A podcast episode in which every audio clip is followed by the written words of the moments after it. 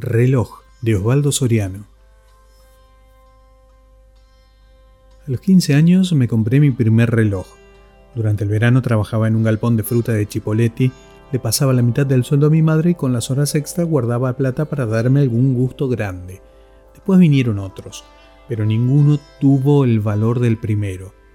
Era un White Star de 17 rubíes enchapado en oro y con correa negra. En ese entonces pensaba que lo último que uno se sacaba antes de acostarse con una chica era el reloj. No sé por qué, pero me imaginaba enseguecido por unos pechos blancos y unos ojos ardientes. Me inclinaba a desprenderle la cadenita que llevaba al cuello y yo me quitaba el reloj de la muñeca. Los Rolex de hoy no existían para nosotros. Mi padre no había querido regalarme el White Star porque sostenía que un varón debía comprarse sin ayuda el reloj y los calzoncillos. La verdad era que no tenía plata y lo disimulaba con una filosofía de apuro. Muchos años después me obsequió un rado con calendario que le encajaron por automático, pero no pudo pagarlo y el estafador se llevó un chasco. Iba a verlo a la oficina de obras sanitarias para reclamarle las cuotas atrasadas y mi viejo se lucía mostrándole su omega perfecto. A usted no lo conozco. ¿Para qué quiero baratija automática si tengo esta joya? le decía, y levantaba el brazo para que todos lo envidiaran. Por más que el otro lo amenazaba con ejecutarle los pagarés, mi padre se reía a carcajadas y le aconsejaba que mejor los tirara a la basura. Todavía no se había inventado el cuarzo y los japoneses no fabricaban su mercadería descartable. Eran tiempos con ecos de El tercer hombre, la obra maestra de Carol Reed con guion de Graham Greene. El gran Orson Welles miraba el reloj con esa sonrisa suya y le lanzaba a Joseph Cotten el famoso Ustedes hablan tanto de paz.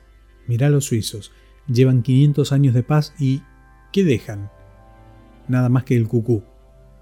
Cito de memoria para evocar el cinismo hiriente de Harry, el personaje que había enamorado a la bella y melancólica Alida Bali. Los suizos eran ingenieros de la puntualidad. Al menos eso decía mi padre, que nunca llegaba tarde a una cita. Me acuerdo que se sacaba el omega para lavarse las manos de miedo a que la humedad se le escurriera dentro de la caja de acero inoxidable. Lo había comprado en 1941 antes de casarse y lo conservó toda la vida. Se le hacía agua a la boca cuando me hablaba del cronómetro Girard Perregaux, pero no hubiera cambiado el Omega por ningún otro. Como todos los relojes acuerda, aquel tenía una historia particular que no puede ser contada. Cuando mi padre se enfermó, noté que le había hecho limpiar la esfera como si quisiera ver más claras sus últimas horas. Nunca se lo sacó de la muñeca y era lo único que llevaba puesto cuando murió en una clínica del barrio de Flores, aquel otoño del 74. Pierre Oslin cuenta en su monumental biografía de George Simenon que una de las mayores culpas que pesaron sobre la conciencia del creador de Margaret fue la de haber entregado el reloj que le había dejado su padre a cambio de una noche de prostíbulo. Simenon nunca pudo recuperarlo y desde entonces vivió rodeado de péndulos, despertadores y minuteros. A todo el mundo le regalaba relojes, pero, perdido el de su padre, nunca pudo tener uno que fuese realmente suyo. La fecha más importante en la vida de un hombre es la de la muerte de su padre. Es cuando no tienen más necesidad de él que los hijos comprenden que era el mejor amigo. Con esa cita de Simenón, abre Oslin el meticuloso recorrido de una vida tantas veces maquillada por el escritor en sus memorias íntimas y otros libros de recuerdos. El reloj perdido en las bragas de una prostituta negra recorre una colosal obra de 350 títulos. Entrevistado por Los Angeles Times, Dajil Hamed afirmó, Simenon es el mejor en su género porque es inteligente. Por muchos lados, me hace pensar en Edgar Poe.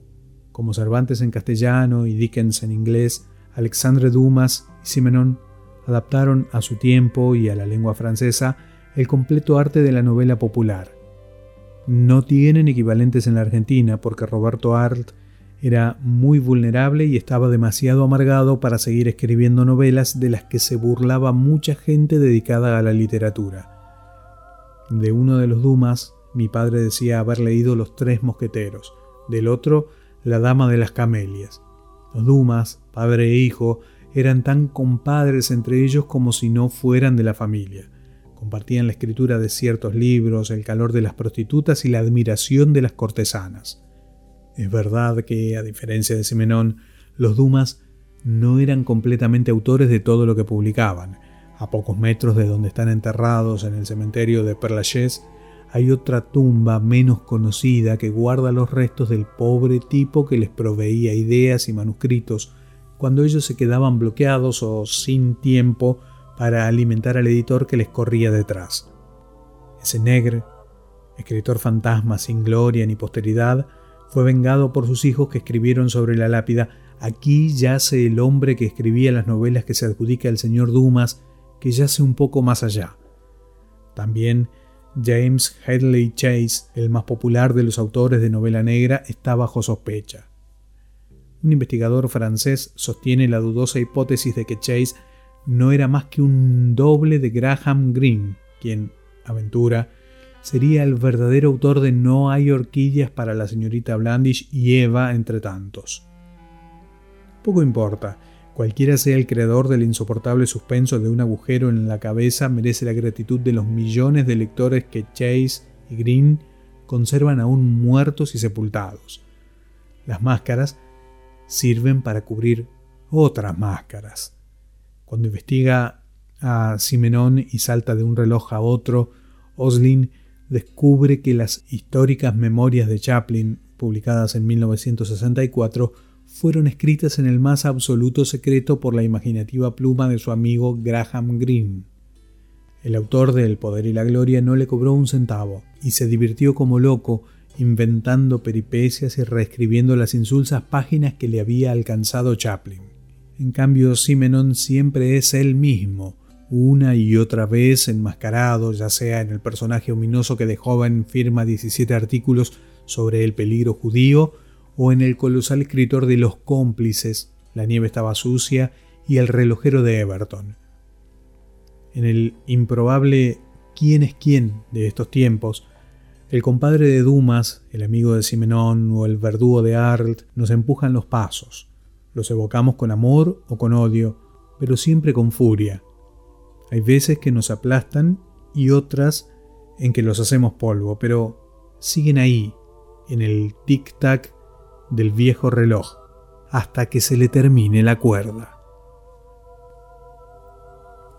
Del libro Piratas, Fantasmas y Dinosaurios de Osvaldo Soriano, Reloj